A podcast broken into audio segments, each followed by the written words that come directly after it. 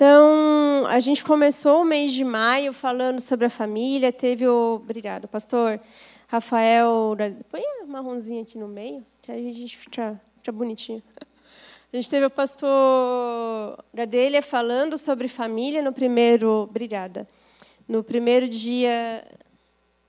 Hum?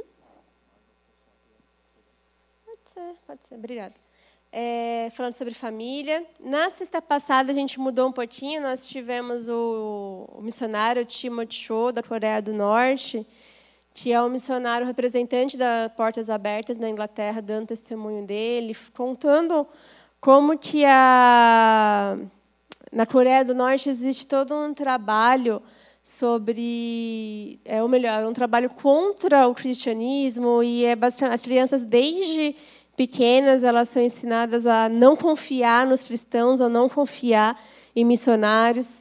E está gravado, está no Spotify. O Timothy deu a, a permissão para para salvar, para registrar, publicar. Hoje ele mora na Inglaterra. Vale a pena é, ouvir, conhecer a história dele.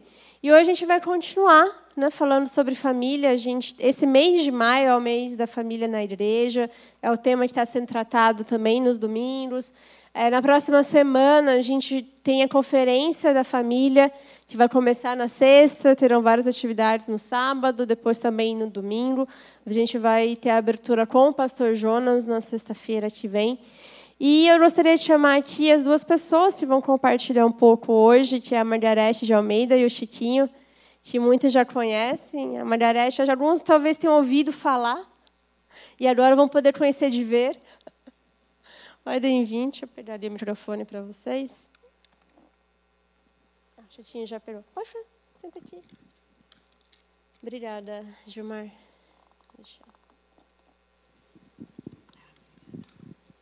E a gente vai ter esse, hoje um bate-papo também, uma coisa um pouquinho mais descontraída, para a gente conhecer um pouco também sobre a, a Margarete. O Chiquinho, alguns vêm a questão de células, mas às vezes não conhecem um pouco da história dele. Obrigada é, e de tudo mais. Eu separei aqui algumas perguntas para fazer.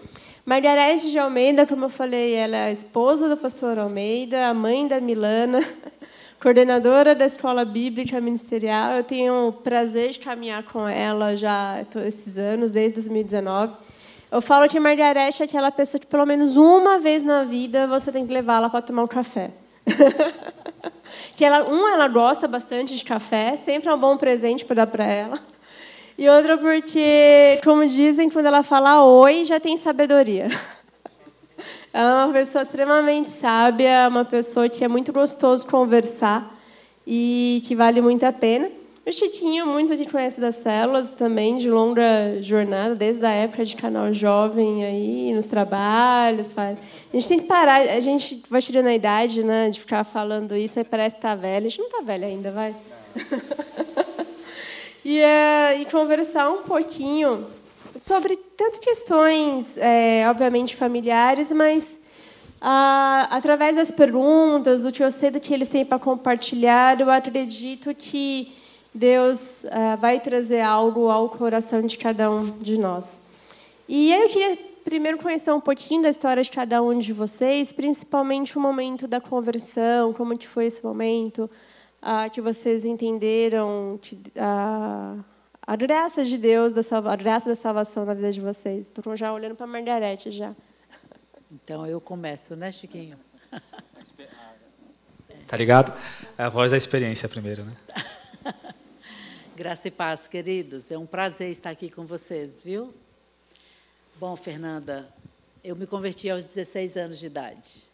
Minha irmã mais velha, ela foi a primeira alcançada por Jesus e ela foi evangelizando a família aos poucos, né? Eu sou eh, de uma família muito grande, 14 filhos, então imagina, ela teve que evangelizar um por um, né?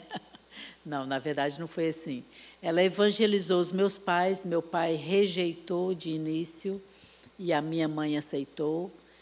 E ela levou a minha mãe para a igreja e, e aí a gente for, os filhos foram, né, aos poucos.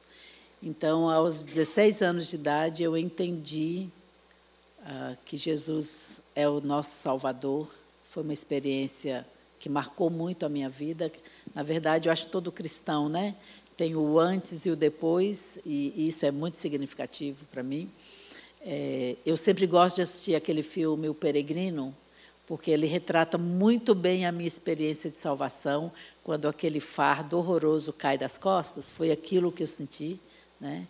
Então, é, e aí aos poucos eu fui entendendo mesmo o que é ser cristão. Nasci, uh, nasci de novo numa igreja batista e fui discipulada de uma forma muito diferente do, do tipo que é discipulado hoje. É, o discipulado, na minha época, eu tenho.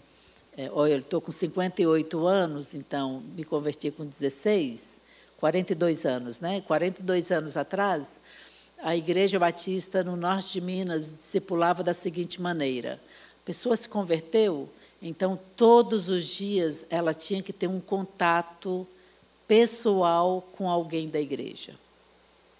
Então era feita uma escala. Então todos os dias alguém da igreja encontrava comigo e era para só conversar, para orar, para falar sobre um versículo. Então assim a gente foi crescendo e estamos aqui hoje. Bom, graça e paz, igreja, todos que estão aí. É, eu me converti mais jovem, tinha 12 anos, mais ou menos 11 para 12 anos, mas ele começa um pouquinho antes da minha história de conversão, porque é, sempre fui eu e minha mãe, típica é, família de hoje, que é o filho e a mãe só. E por muito tempo minha mãe trabalhou numa casa de uma família como empregada, e ali a gente morou junto, e os, o, o patriarca, né, o pessoal que era ali os mais velhos, sempre oravam comigo desde criança, né, me falando ali sobre a Bíblia, falando as histórias da Bíblia, mas isso para mim nunca foi algo assim tão importante até que até o momento que eu comecei a ter experiências com Jesus através de sonhos. Então, eu lembro hoje que o primeiro sonho que eu tive, sempre ligado à, à questão espiritual, mas foi é, que eu estava na porta de casa brincando e chegou três pessoas, começaram a conversar comigo. É, eu não via quem eram as três pessoas, eu sentia a presença das três pessoas, só que só via uma pessoa. E no final de tudo a pessoa falou: oh, na verdade eu quero falar algo para você que eu sou Jesus e vim te levar para o céu. E naquele momento eu sentia a sensação que eu estava realmente sendo levado para o céu. Eu tinha 10 anos, então imagina, eu acordei, a primeira pessoa a falar foi minha mãe. Mãe, tive um sonho estranho. Eu sonhei que era Jesus, fazia isso, isso, isso, isso. Ela também não sabia nada, falou: ah, que legal o seu sonho, e ficou por isso. E aí depois eu tive mais por duas vezes é, sonhos assim. Eu lembro de uma vez que eu briguei muito forte com a minha mãe, assim, imagina, 11 anos. Eu não amo mais você, porque ela me corrigiu, aquela coisa. E aí na mesma noite eu tive um sonho que o diabo pegava todo mundo da família e quando foi pegar ela, eu falei que não, ele veio para cima de mim. Bom, tive esses sonhos e agora? Não sei o que aconteceu, não sabia o que, que era nada, falava com as pessoas, as pessoas não sabiam. Minha mãe, na época, morava eu e minha mãe, e tinha mais uma amiga dela que morava com a gente, e tinha uma filha que era crente, foi passar por lá um tempo. E ela começou a falar, ó, oh, sabe quem te visitou? Era Jesus, foi isso, e foi me explicando.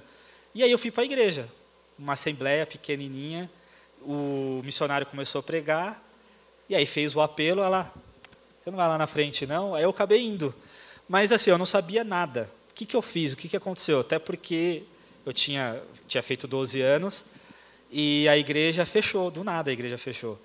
E aí eu fui para lá, voltei, cheguei numa quemércia, né? E aí tinha uma igreja que eu não sabia que ficava perto de casa, uma moça, o nome dela é a Cintia, o Giba conhece, ela foi e passou, ó, oh, tá aqui o convite da igreja, a igreja fica aqui na Coronel Diogo, aqui pertinho, não sei o que, vai lá. E aí eu fui. E aí ela falou depois para mim, um tempo depois, meses depois, que Deus tinha tocado o coração dela só para ele naquele momento, entregou para mim e ela foi embora.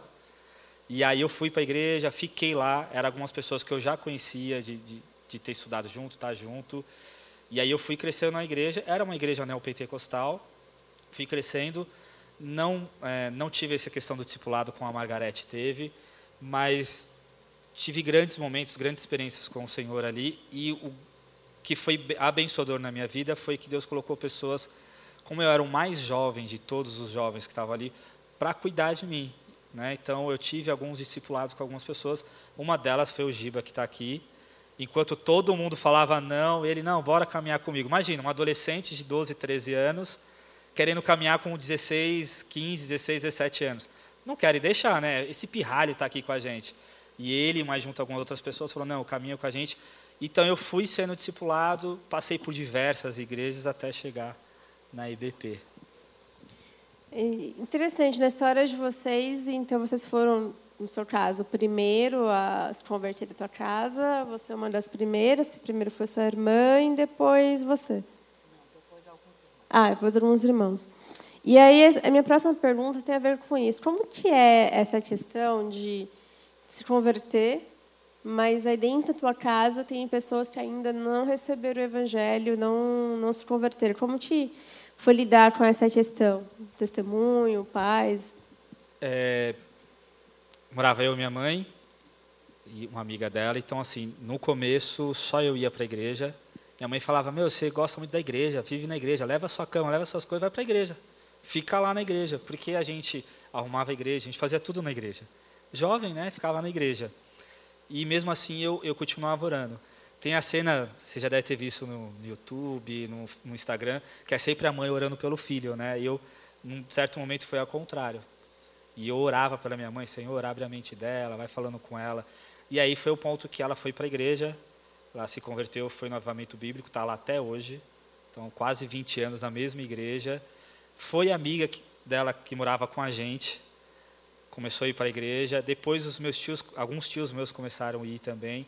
Então, foi algo que não foi muito por eu falar, né? Foi mais para eles verem e também a questão do Espírito Santo em oração, orando, Senhor, convença eles e aí isso foi acontecendo. Nem, todo, nem todos ainda são convertidos, alguns ainda né, me perguntam, questionam sobre a igreja, mas já é uma boa parte. E é tudo através da oração. assim. Foi algumas questões de evangelismo, de falar. Então imagina eu, uma criança, um adolescente, e algumas vezes eles me perguntavam, mas por que, que eu tenho que dar o dízimo? Por que, que eu tenho. Imagina, 15 anos eu não sabia. Ah, eu dou porque eles pregam lá que se você não der, o devorador vai vir. Eu falava isso mas ao tempo eles foram, foram entendendo. Mas eu vejo também, Fê, todos, é o trabalhar do Espírito Santo. Orava e quem convenceu eles foi o Espírito Santo. Não foi algo assim por eu falar muito, mas foi o Espírito Santo. Olha, no início, na minha casa, foi uma batalha muito grande, porque quando a minha irmã mais velha se converteu e ela falou para o meu pai, meu pai ficou muito furioso. Meu pai era Toda a nossa família era, um, era católica nominal, mas o meu pai ele era ateu, na verdade. Ele lutava é, com qualquer pessoa dizendo que Deus não existia e que essa história de pecado não existia, né? Então, ah, numa conversa mais acalorada com a minha irmã, o meu pai a expulsou de casa. E o pastor da igreja que a acolheu, ela morou com eles três anos. Mas, na ausência do meu pai, ela nos visitava e aí explicava a Bíblia e tudo mais. De, quando meu irmão mais velho se converteu, aí sim ele enfrentou meu pai, né, homem com homem. e o meu pai tinha assim quase uma idolatria, né? Ele idolatrava o meu irmão. Então houve é, um respeito muito grande da parte do meu pai meu irmão foi muito sábio e então ele permitiu que quem quisesse ir para a igreja poderia ir, né? Então, mas no início foi a minha mãe, ela foi proibida de frequentar a igreja por seis anos. Minha mãe orou e jejuou por, pela conversão do meu pai por 35 anos, até que ele se dobrou. Glória a Deus. E nesse ponto, é, você falou uma coisa que é, que está nas entrelinhas, a questão da honra. Como, qual foi o desafio assim de aprender a honrar o teu pai nesse, nessa circunstância, ao mesmo tempo com o desejo de servir na igreja e sabendo que era algo que trazia muito conflito para dentro de casa? É, é, na verdade, é meio conflitante essa questão, né? É, porque a Bíblia fala que a gente deve obedecer primeiro a Deus e depois aos homens. O meu pai, ele, a proibição dele, ele pensava que ele estava fazendo melhor para nós, né? Então, por meio do diálogo, às vezes não conseguíamos, mas nós tentávamos obedecer. É, quando meu pai era um agricultor, né? Ele Meu pai tem, tinha uma fazenda, mas ele falava: não fala que eu sou fazendeiro, eu sou agricultor. então, é, quando ele estava no trabalho, a gente morando na cidade, a gente aproveitava e ia para a igreja, escondido. Muitas vezes nós fomos escondidos. Então, é, quando ele chegava e perguntava: vocês foram à igreja? A gente não mentia. Sim, nós fomos à igreja. Eu acho que a questão de honrá-lo estava aí, na verdade, sabe? A gente não escondia a verdade. E ele ficava furioso, brigava, e a gente se calava. E ele perguntava novamente: Vocês voltam à igreja? Assim, se o senhor permitir, a gente volta. então, era, era quase que um jogo de cintura, mas sempre com a verdade. Eu acho que a verdade foi a nossa forma de honrá-lo. A gente não queria desobedecer a Deus, mas honrando ao mesmo tempo. É, uma, uma estratégia que acredito que foi o Senhor quem nos deu foi ah, trazer pessoas da igreja até a nossa casa quando meu pai estava presente. Então, muitas pessoas fizeram amizade com ele e ele gostou da amizade. Então, eu acho que quando meu irmão se converteu e teve aquela conversa com meu pai, eu acho que foi facilitado isso aí também. Primeiro, meu irmão soube é, dialogar e tomou a responsabilidade de toda a família, porque foi essa a conversa. E, ao mesmo tempo, meu pai sabia com quem nós estávamos nos relacionando na igreja porque ele já tinha amizade com essas pessoas. Quando você estava falando, acho que tem uma pergunta que eu nunca te fiz desse momento. Que, então, para quem não sabe, Margarete ela é vocacionada, né? foi jovem para o seminário e depois atuou como missionária. E então, quando você entendeu a sua vocação missionária, teu pai ainda não era convertido. Como que foi a conversa com ele para ir para o seminário? Porque o seminário que a Margarete fez era integral, em outro estado. Exato, é.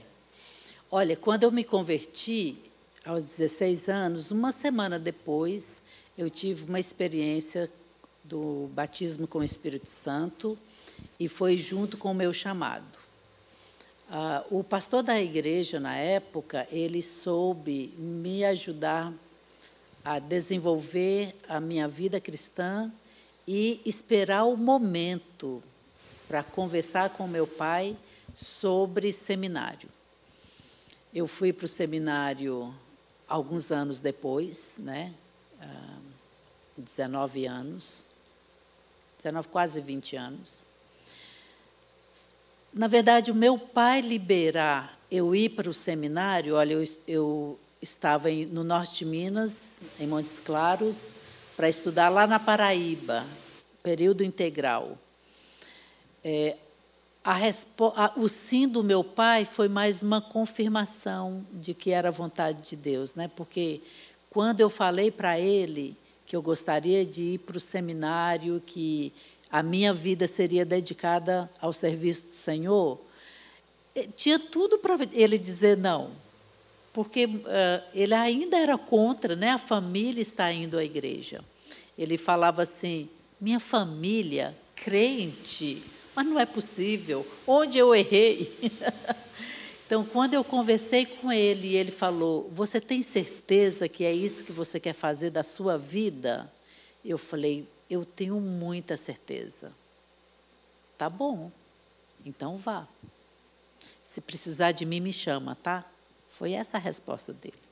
Então, na época, para mim foi uma forte confirmação de que eu estava no tempo certo para ir para o seminário certo, né? Então, foi assim mesmo. Amém. Uma outra pergunta que eu tenho agora fazer para você, Chiquinho. é, você comentou, né, que teve um momento quando você era mais novo que você se estranhou com a tua mãe. E aí, é normal, né? Adolescente, é, é normal a gente ter esses momentos. Teve alguma situação com a tua mãe, alguma questão, ou até da sua história familiar, não necessariamente tua mãe, não necessariamente tua mãe, mas se você precisou perdoar os seus pais, que foi um processo difícil ou não, foi tranquilo? Com a minha mãe, como sempre foi eu e ela, então sempre tive essa questão de rebeldia de adolescente, mas sempre foi uma pessoa de amor, carinho. Claro que teve alguns momentos de, de perdoar. Então, por exemplo, é, uma das coisas que eu guardei por muitos anos foi é, ela, ela disse que desde pequeno eu sempre fui uma pessoa que sempre compartilhei. Então, com ela, né? Então, eu ia chupar uma bala, eu comia metade e guardava metade para ela. Só que uma determinada vez eu fui para o hospital, minha mãe sempre baiana, nordestina, e às vezes dura. E aí uma vez no hospital, doente, a criança, ela falou: agora você lembra da sua mãe, né? Na hora que está aqui doente e tudo. Isso para mim marcou por muito tempo, porque eu falei assim: tá bom, então não vou precisar mais.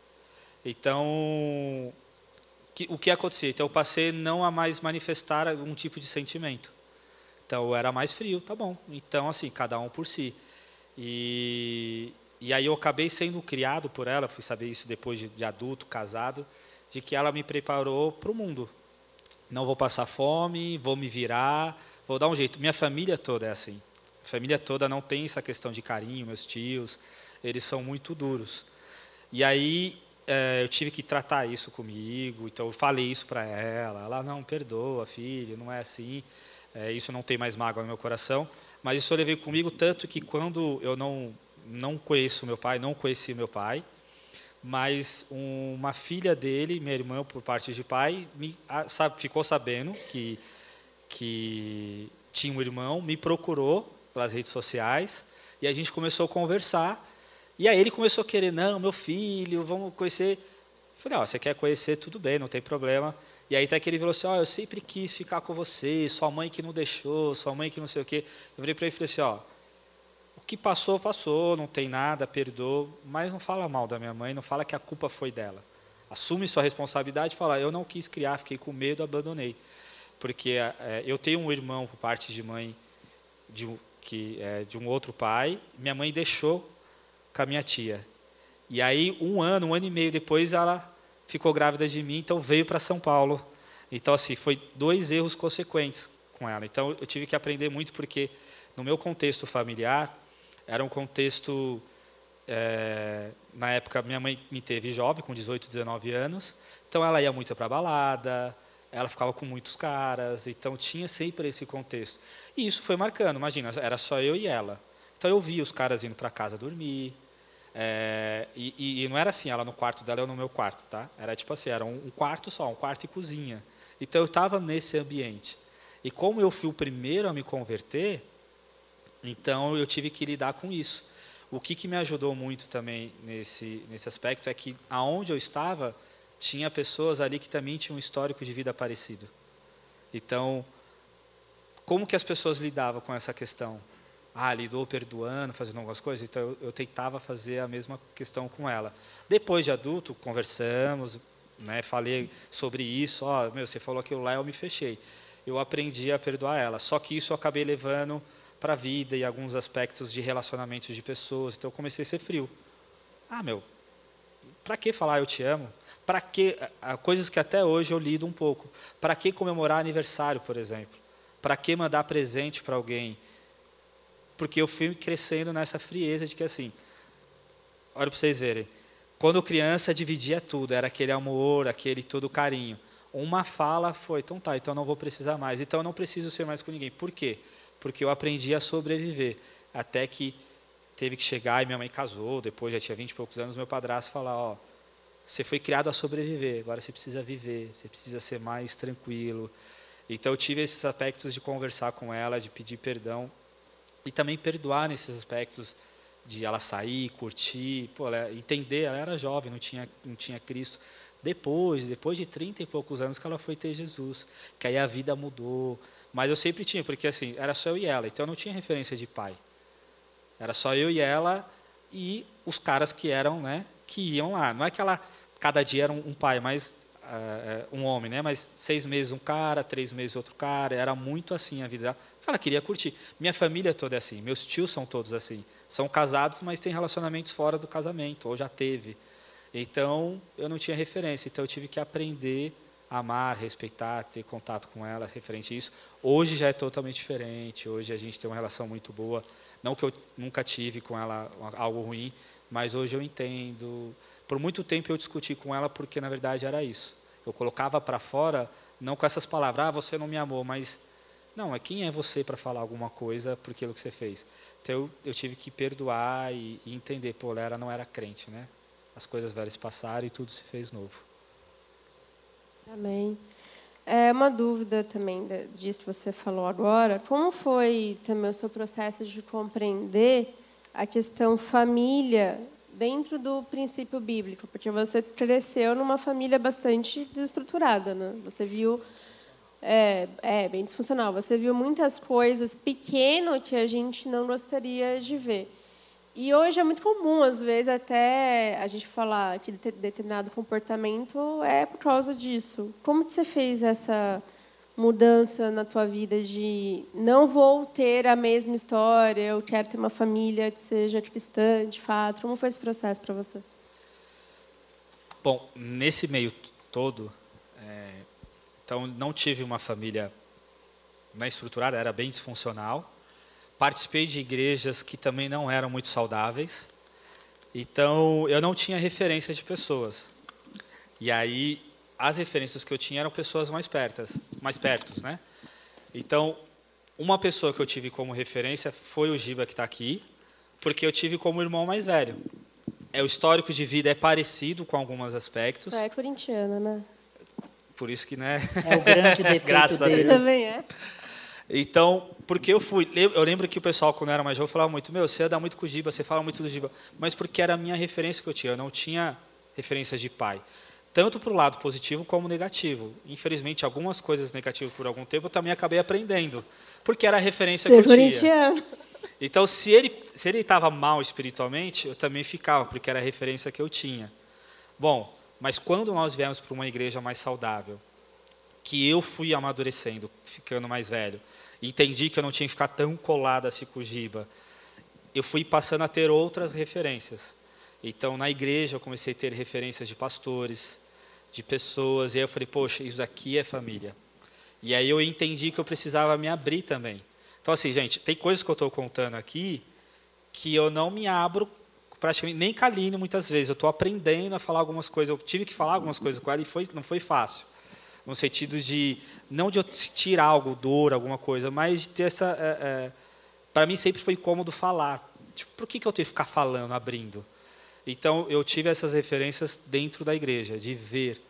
Para mim foi difícil porque eu participei de uma igreja que a referência que eu tinha, depois descobri que não era tão legal, que eram os pastores que tinham, era uma família perfeita, depois descobri que não era tão perfeita assim e aconteceu coisas horríveis dentro da família. Então, por um tempo, eu falei assim: poxa, nem na igreja eu vou ter essa referência de família.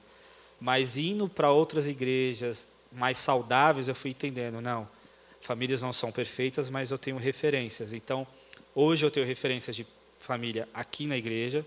Então, por exemplo, você pode ouvir aqui a Margarete ouvindo, é uma referência de família. Pastor Jonas, todos os pastores aqui são referência de família, a sua família é referencial.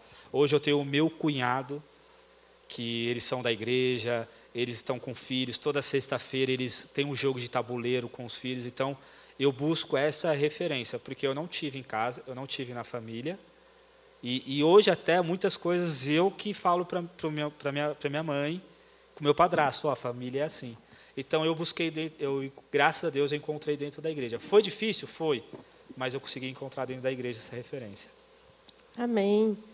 Bom, já que estamos falando essa, agora da questão de relacionamento, Margot, uma vez eu saí para almoçar com a Margot antes da pandemia e eu perguntei, Margot, qual é a sua love story com o pastor Almeida? é, a love story. Que, assim, a, a Margot é uma mulher muito ponderada, empoderada, no bom sentido. É, depois que voltou do seminário, a, a igreja que você fazia parte estava num momento delicado e você foi ali e tomou as rédeas da situação. E assim, é, você já tinha uma trajetória cristã, você já tinha ali todo um caminho ministerial construído. Né? E você estava já atuando na igreja e desenvolvendo um trabalho que era reconhecido aí, pastor Almeida apareceu. Então. Como que foi esse processo de estar servindo a Deus solteira muito bem clara, muito bem resolvida daquilo que você foi chamada para fazer e aí entender esse chamado, se podemos dizer assim, para o casamento. Tá. É, é exatamente isso. Eu já estava exercendo o meu ministério, eu já tinha servido é, em igrejas no Nordeste e estava agora de volta para minha cidade para socorrer minha igreja. Eu eu era uma missionária já estabelecida, né? mas eu sempre tive o desejo de me casar, porque eu queria também ser mãe. E eu orava e não, nunca tinha resposta do Senhor, nunca aparecia a pessoa, porque é o seguinte: uma vez que você é chamado por Deus, você entra no funil, né? Não é, Chiquinho? E Fernanda também está nesse funil. Depois que você estabelece seu ministério, o funil aperta um pouquinho mais. Porque agora, principalmente nós mulheres, se nós queremos é, continuar com o nosso ministério, o marido que a gente escolher tem que ter, ter a mesma visão, tem que também estar incluído nesse ministério, né? Então, por isso que eu digo que é um funil, né? Você não pode ah, se dar ao luxo, vamos dizer assim, de casar com qualquer homem cristão. Bom, chegou uma época que eu pensei, puxa vida, eu acho que Deus não vai ter casamento para mim não, porque não aparece ninguém, né? Eu estou aqui trabalhando, servindo ao Senhor e não apareceu. Mas teve um momento específico que eu tive uma, uma um, um, momento muito especial com o Senhor, em que eu derramei a minha alma diante do Senhor sobre casamento. E eu falei, Senhor, eu não quero mais sofrer em, com a expectativa de que o Senhor vai me dar um marido. Eu não quero dividir a minha atenção em encontrar um marido e servir ao Senhor. Então, tudo isso é teu. Eu abro mão de não me casar se for a tua vontade. Então, esse assunto agora de casamento na minha vida não é mais meu, é teu. Se o Senhor quer me dar um marido, é o Senhor que vai me dar. Porque eu vou te servir casada ou solteira. Olha, gente, foi um encontro meu com Deus mesmo. Foi um momento de. Foi muito especial, sabe? Um momento de derramar minha alma de uma forma em que eu nunca tinha é, me jogado diante de Deus com todas as minhas emoções e com meu espírito diante do Senhor. E ali eu fiquei em paz. Deus também não falou nada mas eu estava muito em paz.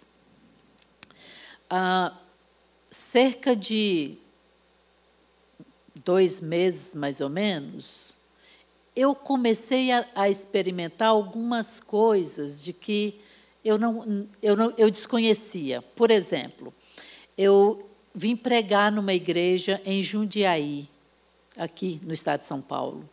E quando eu cheguei, uma o pastor falou: olha, a gente tem uma reunião de oração antes do culto. Se você quiser participar, desci e fizeram uma roda. E aí a pessoa que segurou a minha mão esquerda falou: Eu posso orar pelo seu marido? Eu falei: Pode. Então, qual é o nome dele? Eu falei: Pá, não, eu sou solteira, eu não tenho marido. Ele, mas que aliança é essa no seu dedo? Eu não tinha nenhum anel no meu dedo. Eu falei, não, não tem aliança. E ele pegou no meu dedo e ficou, mas e isso aqui? Você não é casada? Eu falei, moço, peraí. não, não tem aliança, eu não sou casada. Foi a primeira vez que eu comecei a experimentar algumas, alguns sinais de que parecia que Deus estava fazendo alguma coisa, né? É, uma pessoa vem e me fala, me dá uma palavra. Agora, uma coisa que me marcou muito foi uma missionária de uma outra denominação. No dia que eu a conheci, ela falou: Eu acabei de ter uma visão com você. Sabe que naquela época eu era meio assim, sabe? Por que, que Deus não fala comigo, fala com outro? Era o meu questionamento, né? E ela disse: Você estava, eu vi você e seu marido de costa andando, e vocês entravam num avião, e quando eu vi o passaporte de vocês, vocês tinham visto para o Canadá. Eu nem pensava em Canadá, não tinha nada em mente. E ela falou: Olha, e seu marido era um homem moreno, com cabelo no ombro. Eu falei, tá bom. Ok. Depois que eu me encontrei com Almeida, que eu me casei, que entramos na missão Amém, decidimos ir para a África, e então a missão falou: olha, o melhor lugar para vocês estudarem inglês e francês é no Canadá, então vocês vão para o Canadá. No dia que nós fomos para o aeroporto para ir para o Canadá, é que isso me veio à mente. E quando eu conheci a Almeida, Almeida não tinha cabelo no ombro, gente. Mas, é, então, assim, eu entendo que eu não tinha mesmo a capacidade de escolher o meu marido. E Deus queria me dar o privilégio de ele escolher por mim. Sabe? Então, quando eu estava na minha cidade, ajudando a minha igreja, Almeida já estava lá e ele havia ah, estabelecido uma outra igreja. E nós nos encontramos, porque, veja só, eu estava no Nordeste, depois trabalhei em Brasília, e aí voltei para a minha cidade. Quando eu cheguei, estava ele lá, trabalhando também na minha cidade. Nos encontramos e nos relacionamos e casamos, e é isso. Eu acho que eu resumi bem, né?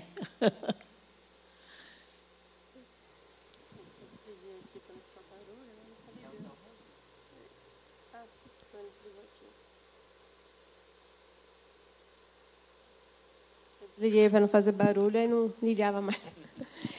É, e uma coisa interessante, que isso entra também, eu queria perguntar para o Chiquinho, é que assim, a no caso, do, no seu caso do pastor Almeida, a, a missão de você estava muito claro ali. É, e o pastor Almeida também ele é, ele também é um homem que a gente convive com ele, sempre foi um homem que a partir do momento que ele entende a vontade de Deus, ele vai. Então ele entendeu que era você, inclusive tem os cupidos deles, que era o Zeca e a Ika, Ilka, que eles são da missão Amém, e eu os conheci quando eu fui lá para fazer o English for Missions, o, que eles estão lá, eles fazem lá o eles servem na parte de cozinha, lá no curso de inglês, assim, você vai lá para estudar inglês e sai gordo, porque a comida mineira é boa. E eles fazem pratos diferentes a cada dia. Teve um dia que era um prato típico da África, não lembro qual região da África, né? Mas era um, tipo um estrogonofe de creme de amendoim. Eu falei, gente, e eles foram e eles foram o casal de falar, o pastor Almeida, olha, você tem que conhecer a missionária Margarete, tem que conhecer a missionária Margarete. Eu tive o privilégio de conhecer os cupidos deles lá. E, e, é interessante isso também, que aí a gente pensa um pouco na postura do homem. Né? Ainda mais hoje em dia, que eu tenho até bastante amigo que fala isso, e amigas também solteiras que reclamam às vezes, que é essa questão a questão da iniciativa, porque a gente tem uma geração de mulheres independentes, estão trabalhando, que vão lá, faz o que precisa ser feito, estão buscando viver a vida. E às vezes a gente vê alguns rapazes falando que não sabe como se aproximar, ou fica com receio e nem fala, né? Na verdade, só guarda ali. Você passou por isso, Chiquinho? É... Desligou? Vocês estão ouvindo, então, né? É... Na questão do meu, no meu caso, assim, eu nunca fui um cara que tive e aí para os homens, tá? Eu nunca tive medo. O não já tenho. Então, vamos para cima. O não já tenho.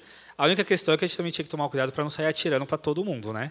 Sair é, falando com todo mundo, tudo. É, as meninas conversam entre elas. É, mas eu, não, eu fui sempre o cara que, meu, não tenho medo, vamos lá. Só que a questão é, é como que um crente tinha que fazer? Porque muitas coisas eu aprendi no mundo. Né? Esse tempo eu me desviei, saí. Então, assim, ir para uma balada, chavecar uma menina na balada é fácil. Né? Ainda mais você bebe um pouquinho, você tem coragem para fazer tudo. Na igreja, não. Porque na igreja você tem que ser o que você é, o seu caráter. Na balada eu posso falar mil coisas, sou rico, sou isso aqui. Gente, já falei cada coisa. Já falei que eu já fiz cada coisa, cada coisa. Porque na balada é fácil. Na igreja, não. Na igreja a pessoa te vê todo dia aqui, te vê você vindo no culto, sabe se você chega atrasado, se chega na hora, se você adora, se na hora da palavra você presta atenção ou não. Então você é visto. E você já sabe tudo. E a Aline, quando eu conheci a Aline, por exemplo, foi na casa do Giba, ela era amiga da Mari. E a gente foi para lá jogar. É, jogar o War, e aí, para a Mari não ficar sozinha, chamou a Aline. Se você perguntar para a Aline, a Aline fala para mim, meu, você não tem nada do que eu gosto, né? Na época, estilo. A Aline era roqueira, gostava, e eu era todo, meu, diferente, é, meio pagodeirinho, essas coisas. Então, nada a ver. Eu falei, meu, nunca. Tanto que hoje eu escuto, às vezes, um pagode, que às vezes passa na TV alguma coisa, eu falo, meu, como que Deus juntou a gente? Ela fala, né? Como que Deus fez tudo isso? Eu falei, tá vendo? Só que assim, então, eu nunca tive esse medo. Só que o que eu entendi aqui na igreja, e com, com as mulheres, e aí homens solteiros, que vocês precisam entender. Na IBP tem muita mulher, muita menina solteira, de Deus, para todos os gostos. Né? Só que eu entendi que eu precisava ter uma certa maturidade. Por quê? Tem essa independência, tem essa questão de que muitas mulheres aqui na IBP já, já conquistaram muitas coisas profissionalmente, estudaram, estão na sua carreira bem na sua carreira. Então eu entendi que eu tinha que ter essa maturidade de poder chegar para alguém. Então, por exemplo, na questão da Aline, o que eu sempre mais ouvi do Giba, da Mari, de todo mundo, do Rafael, cuida bem da Aline, não faz ela sofrer, cuida bem da Aline. Se você fizer ela sofrer, eu fui ameaçado, gente, pela Mari. Se você fizer a Aline sofrer, você vai, você vai se ver comigo. Então, assim, eu entendi que, poxa, eu tenho que ter a maturidade porque eu vou cuidar. É de uma pessoa que eu vou ser o protetor. E, gente, eu não tinha, eu era menino, eu quero sair, eu quero, ir, eu quero viajar. Então, quantas vezes aqui no canal a gente foi para a praia depois, a gente descia. Eu queria curtir essa vida. Mas agora não, agora eu quero ter alguém, eu preciso ter alguém do meu lado que precisa caminhar comigo. Então, foram algumas coisas que eu tive e falei, eu preciso crescer. Isso também me ajudou na questão do ministério. É, eu sempre olhei e vi pessoas que cresceram comigo na igreja, já estava exercendo um pastoreio, então eu via, o Giba já estava aqui casado, eu olhava para outros amigos pastores de outras denominações, todo mundo crescendo, e eu virei para Jesus e falei, Jesus, e eu? Aí fazer uma analogia do futebol, os homens vão entender, era tipo assim, uma eterna promessa. Quem é corintiano sabe, era um lulinha da vida. O cara vai jogar muito, fazer muitos gols, mas não deixou de ser eterna promessa. Deus, eu tenho uma vocação, tenho um chamado pastoral, mas e aí? Quero família, desejo família, Vou continuar aqui com 25, 26, 28, 29 anos aqui no canal, e aí? Não vai acontecer nada disso na minha vida? E aí foi quando eu falei, Deus, mais ou menos um pouquinho como a Margarete fez. Falei, Deus, eu entrego tudo nas tuas mãos. Eu preciso viver essa maturidade, eu estou disposto a passar pelo processo para ter essa maturidade. Foi quando eu fui encaminhado para o seminário, ganhei a bolsa aqui na igreja é, para o Betel, foi quando eu comecei a me aproximar mais com, é, com a Aline, conversar com ela. Gente, a Aline era vegana. E o meu contato com ela, para sair com ela, porque ela fugia de mim, fiquei três anos, não tentando contato por três anos, mas a gente teve o contato na casa do Giba, depois ela sumiu, depois ela aparecia do nada. Eu levei ela no McDonald's. Então, imagina, uma pessoa vegana para no McDonald's. Ela não comia nada. Aí o que eu tive que fazer, ah, vai uma batatinha. Você come pelo menos uma batatinha? Porque ela não comia nada. E imagina eu, gente, comendo um lanche e a pessoa não comia nada. Então era uma batatinha vegana. Graças a Deus hoje ela não é. Mas, é, graças a Deus. Hoje ela até come bastante carne. Mas, assim, tive que ter essa maturidade. Então, qual foi o meu papel? Ela morava na Zona Leste. Eu caminhava com ela até a Zona Leste de metrô. Nós íamos conversando, batendo um papo foi um processo realmente de oração antes de conversar com a menina. Então foi assim: Deus, é ela? É ela. Então é com ela que eu vou viver essa maturidade. Só que para isso eu já não vou é, viver junto com ela, eu vou antes, orando, conversando. É assim que o protocolo manda, então é assim que eu vou fazer. Então, respeitando, conversando com ela, em todo o processo. Procurei pessoas para conversar, e aí veio, né, ó, ela é uma pessoa que passou por essas questões aqui. Você está disposto, disposto a viver tudo isso? Então foi conversando com pessoas. Então, a partir do momento que eu entendi, opa, é, 28 anos, né? Vamos para a galera que está aqui, 30, 30 e poucos anos. Precisamos amadurecer. Ah, mas a pessoa, a mulher, ela é independente, ela já vive uma vida independente. Ok, mas eu sou o homem. Eu vou demonstrar que eu estou disposto é, isso que a gente aprende no curso de noivos, a morrer por ela, a proteger ela, a, a, estar com ela. Não importa se ela ganha dez vezes mais do que eu, mas eu vou fazer isso, eu vou viver por isso. Então, eu estou disposto a pagar esse preço? Eu estou disposto a isso, a, a viver essa maturidade? Quando eu, eu decidi isso, a Aline, né, começamos a nos relacionar, o meu ministério andou, fui para o seminário, coisas começaram a acontecer. Hoje eu trabalho de tempo integral, que era algo que eu sempre orava e Deus tinha comigo. Começou a acontecer, mas a partir do momento que eu quis amadurecer como homem. Como falar assim, poxa, agora eu preciso ser um homem maduro, eu preciso entender. Então, certas coisas não dá para eu fazer. Gente, eu não estou falando que eu sou maduro, tá? Ainda preciso aprender muito, mas aprendo muito. Né? Às vezes, poxa, tal comentário não foi legal, mas eu tive que viver isso. Então, com certas pessoas eu não tive mais que ter certos tipos de postura. Andava com pessoas muito mais novas que eu.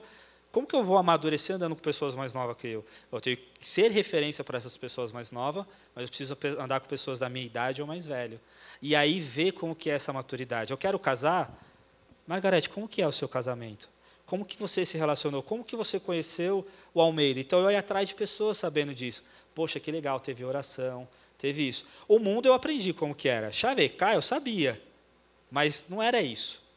Como que eu vou ser um homem com alguém? Chavecar, gente, não é isso. Chavecar é muito fácil, mas agora como que eu vou ser o um homem para alguém? Como que eu vou amar uma mulher? Eu não tinha esse referencial em casa. Então, como que eu vou amar uma mulher? Como que eu vou tratar uma mulher? E levar, falar um dia, dois dias é fácil, mas e no dia a dia? Isso eu estou aprendendo até hoje. Às vezes eu falho com a Aline em algumas coisas, ela fala, oh, isso aqui não é legal mas eu tive que viver essa maturidade. Falar assim, poxa, eu quero uma mulher na minha vida, então eu preciso amadurecer primeiro como homem. Aí, não importa quem seja a mulher, ela sentindo essa, ela tendo essa sensação, acredito eu, de que, poxa, o cara vai me defender, o cara vai, me, vai ser o sacerdote para o lar, aí fica mais fácil esse diálogo. Agora, se ela olha para mim e fala, poxa, ele tem 34 anos, mas continua sendo um menino, e aí eu acho que essa é a dificuldade para muitas moças, aí depois vocês me corrigem, tá, moças? Aqui para a IBP, meninos, homens, é encontrar essa maturidade nos homens. O cara é, é, tem 30, 30 e poucos anos, 40 anos, tem uma boa, uma boa vida financeira, só que não tem essa maturidade. Mora com os pais, não tem essa maturidade de falar assim: meu, eu sou o homem. Meio que está naquela questão de, né, ah, eu vou continuar morando com meus pais. E no curso de noivos foi muito interessante que o Rafa falou, ó, se você quer casar, mas você quer é, acordar meio-dia, ou acordar, o seu leitinho está pronto, sabe aquela sua cuequinha que você joga num cesto de roupa suja, magicamente aparece na sua gavetinha, não case, porque casamento é para adulto. Então, homens aí que estiver solteiro, é isso. Eu até diria, meu, se arrisca. Vai morar sozinho, vai morar com alguém, vai aprender a lavar a Morar lavar com alguém homem, né? Hã? Morar com alguém, outro homem, colega. Com outro homem, tá? Com outro colega. É, só pra É, ou sozinho, vai. Gente, vai se arriscar. Por exemplo, eu falei para ele, falei, Aline, eu em casa eu tinha tudo, né? Assim, questão de alimento, tudo. Eu chegava, já tinha comida pronta, eu tinha que esquentar. Mas eu não sei, me ajuda? Então ela me ensinou a fazer arroz. Então algumas coisas eu vou fazendo e que eu quero passar para o meu filho. Meu, aprenda a fazer arroz, aprenda, porque isso é importante para a mulher. Ela, graças a Deus, aceitou que eu não vinha com essas questões, mas ela falou, mas eu estou disposto a te ensinar. E eu falei, eu estou disposto a aprender. Então eu aprendi, às vezes eu faço arroz, aí eu falei, ó, o, me, né, o discípulo superou o mestre nesse ponto, né? Então, mas foi isso, foi no ponto que eu decidi amadurecer. E todos os dias eu decido amadurecer, conhecer um pouquinho mais. Tem coisas que eu falo, e aí? Eu não tenho uma referência de em casa, né, como pai. Como meu pai era, não sei. Então eu vou perguntar, e aí, como que é na sua casa? É, às vezes eu converso com o Giba e ele fala algumas coisas, eu falo, graças a Deus não é só em casa. Às vezes eu converso com alguém, não, porque lá em casa também fala, ai, graças a Deus não é só em casa. E aí, como que você lida? Ah, sim, então eu também vou fazer isso. Então, um ponto assim para te responder, resumindo, é, eu decidi deixar Deus me levar para um amadurecimento, porque eu estava vivendo, eu tinha a promessa de Deus, mas eu vivia, ah, uma hora vai cumprir, uma hora vai cumprir. Aí eu era uma eterna promessa, eu vi o tempo passar, aí eu falava assim, cara, eu estou virando uma eterna promessa, aquela promessa de que vai ser um grande jogador e não vai virar. E aí, vou chegar diante de Deus e vou falar assim, meu, eu tinha uma promessa para você, mas você não permitiu que isso acontecesse. Então, na hora que eu permiti, gente, desleixou muita coisa emprego, seminário, começou a andar as coisas que eu falei, uau, se eu soubesse disso, eu tinha feito isso lá aos 20 anos. Amém, obrigada, Chiquinho. Bom, como pelo horário já está um pouco avançado, tinha até mais perguntas, mas não vai dar tempo.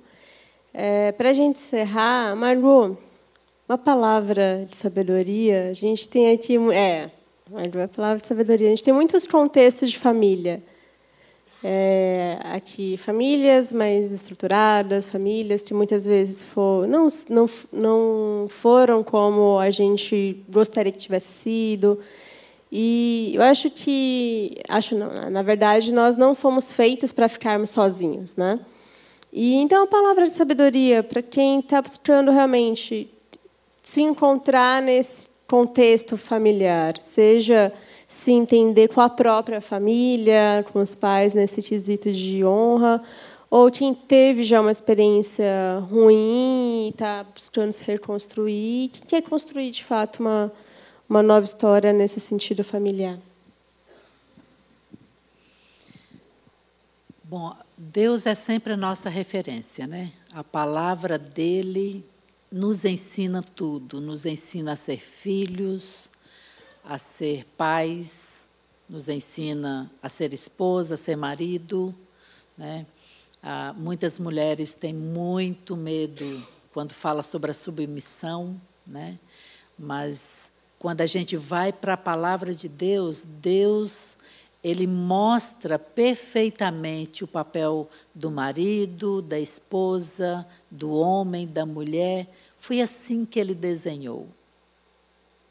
E é assim que a gente consegue ser feliz. Não é tentando viver da forma do outro, mas é vivendo naquele desenho que o Senhor determinou para cada um de nós. Né? E se há algum desalento, né, algum problema familiar, Deus continua sendo o centro, o meio onde a gente encontra é, a paz, a reconciliação, o ensino, a provisão emocional. Né? Eu acredito que nós temos solteiros aqui. É, o Senhor, Ele quer satisfazer a sua vida como solteiro antes de você ser casado. Porque não adianta entrar num casamento se sentindo só, casar para se completar. Isso não existe. Deus tem tudo que o ser humano necessita, seja ele casado ou solteiro. O Senhor deve ser o suficiente para cada filho, independente se é de uma família disfuncional ou se é de uma família perfeita. Deus, ele é o centro. E ele quer que cada filho encontre essa compreensão individualmente. Independente das circunstâncias em que vivemos, cada filho de Deus deve viver a vida com o Senhor, sabendo que Ele é o centro, Ele é o sustento, Ele é a perfeição para nós. Né? Quando entendemos isso, conseguimos nos relacionar com as pessoas, com a família disfuncional, com o marido chatinho, com a esposa também chatinha, porque o Senhor se torna o centro das nossas vidas. Então, é se voltando para a palavra de Deus, é entendendo o que Deus desenhou para nós. Uma coisa pode ter certeza: apesar do mundo em que estamos vivendo estar tá muito difícil, mas Deus, Ele quer nos fazer pessoas felizes aqui dentro, porque Ele é suficiente para nós. Amém. Obrigada, Margot. Obrigada, Chiquinho, por compartilhar.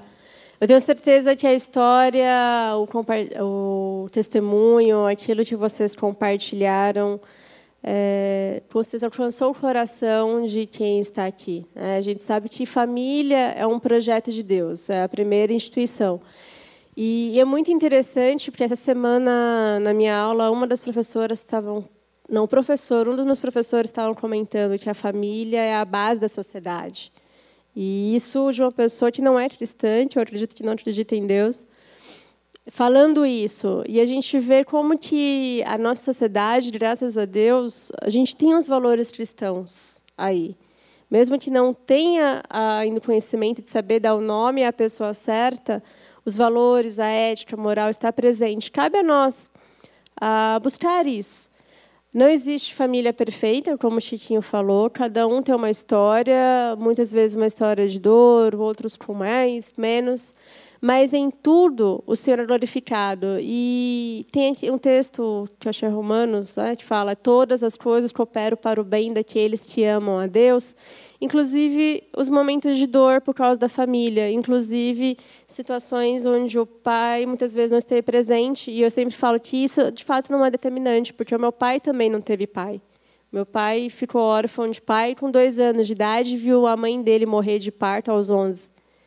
Então ele teria, ele teve tudo para ir para o mau caminho e se converteu cedo e foi conhecer referência familiar mesmo com os pais da minha mãe. E é um excelente pai, que fez o que pôde para que os filhos crescessem no caminho do Senhor, porque ele confiou em Deus. Então, independentemente da nossa história, quando nós entendemos que é Deus que reconstrói, que é Deus que ensina e que é Deus que trabalha, a gente pode sim lutar para ter uma família saudável. Hoje é normal o, o, o não normal, né? É o normal a gente vê o caos. E quando a gente vê pessoas saudáveis, bem, quando você pergunta, tá tudo bem? Tá, tá tudo bem. A gente até estranha se está bem. É como se estar bem não, deixou de ser o normal. E não. Mesmo na dor, mesmo no sofrimento, nós cristãos sabemos que o nosso contentamento está em Deus e que Ele está sustentando e Ele sustenta a nossa família. E nós devemos sim buscar, trabalhar, orar para ter famílias equilibradas, porque foi assim que a igreja cresceu no, na igreja primitiva. Foi por meio de famílias. A sociedade ela subsiste por causa das famílias cristãs. Então, não, a gente não pode aceitar o anormal como se fosse normal. A gente não pode aceitar essa loucura aí fora de modelos distintos de família, que não seja homem, mulher e os filhos, como estão querendo fazer. Não, nós temos que ser firmes e batalhar, porque é dessa forma Cristo também é revelado. Então, a partir da história, do testemunho de hoje, compartilhar da Margarete, do Chiquinho, a, a, o que a gente vê são histórias distintas, mas que ambos têm um único propósito, glorificar a Deus.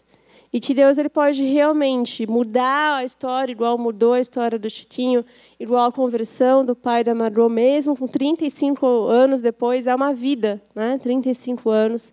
Deus ele tem o poder de mudar qualquer história.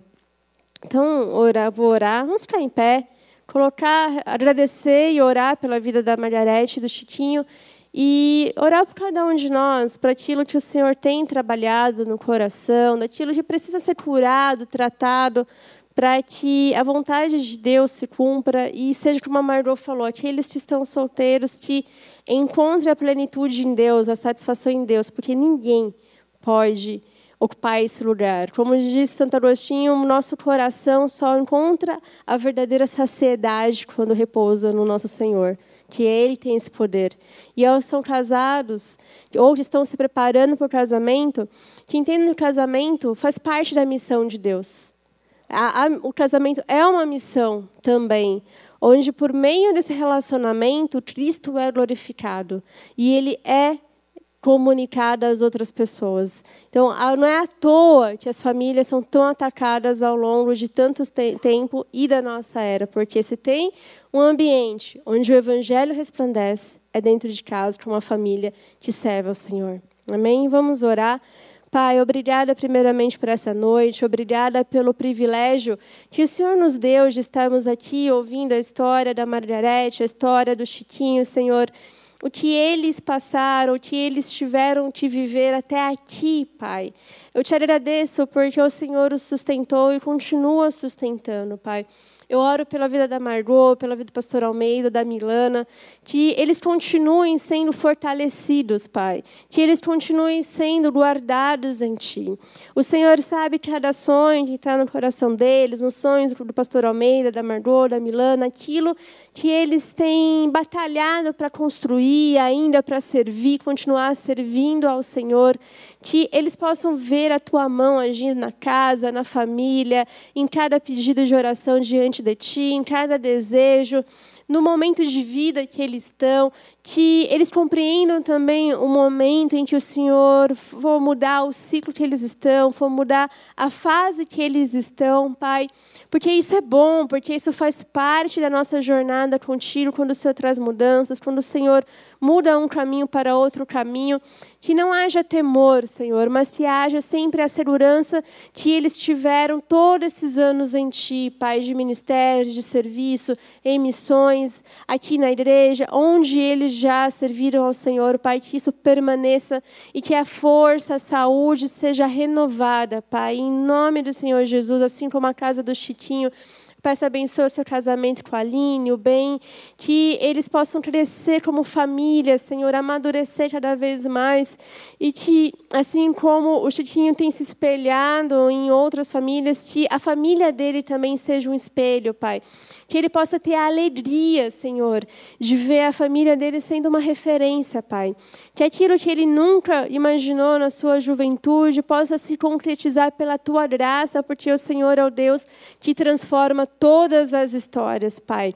Então, que o Chiquinho possa ver cada vez mais a sua mão agindo sobre a vida dele, ajudando na maturidade, trazendo cada vez mais segurança e confiança nas decisões que ele e a Aline precisam tomar juntamente, Pai no desenvolvimento e no crescimento do bem, Pai, que seja realmente uma criança que cresça para a honra e glória do Teu santo nome, amando a Ti, sendo fiel a Ti, Senhor, porque os filhos são herança do Senhor, os filhos é a prova da esperança que o Senhor tem um comprometimento com a salvação do homem, Pai, onde eles crescem, se desenvolvem e continuam proclamando a Tua glória, Pai.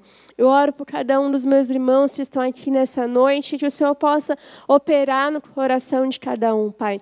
Que aquilo que precisa ser tratado seja tratado, Pai. O que precisa ser curado, que seja curado, Senhor.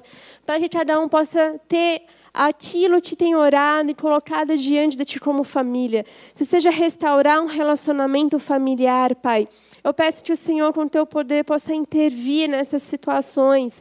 Vem com a tua mão e com o teu poder, Pai, trazendo perdão, trazendo a restauração, Senhor, e trazendo também a paz, a paz que é o Senhor que cuida da vida de cada um dos teus filhos, que o Senhor, como um pai bondoso que é, se importa, Deus, com aquilo que os seus filhos fazem, com aquilo que é importante para eles, muitas vezes que eles nem sabem, mas o Senhor sabe na tua perfeição, Pai.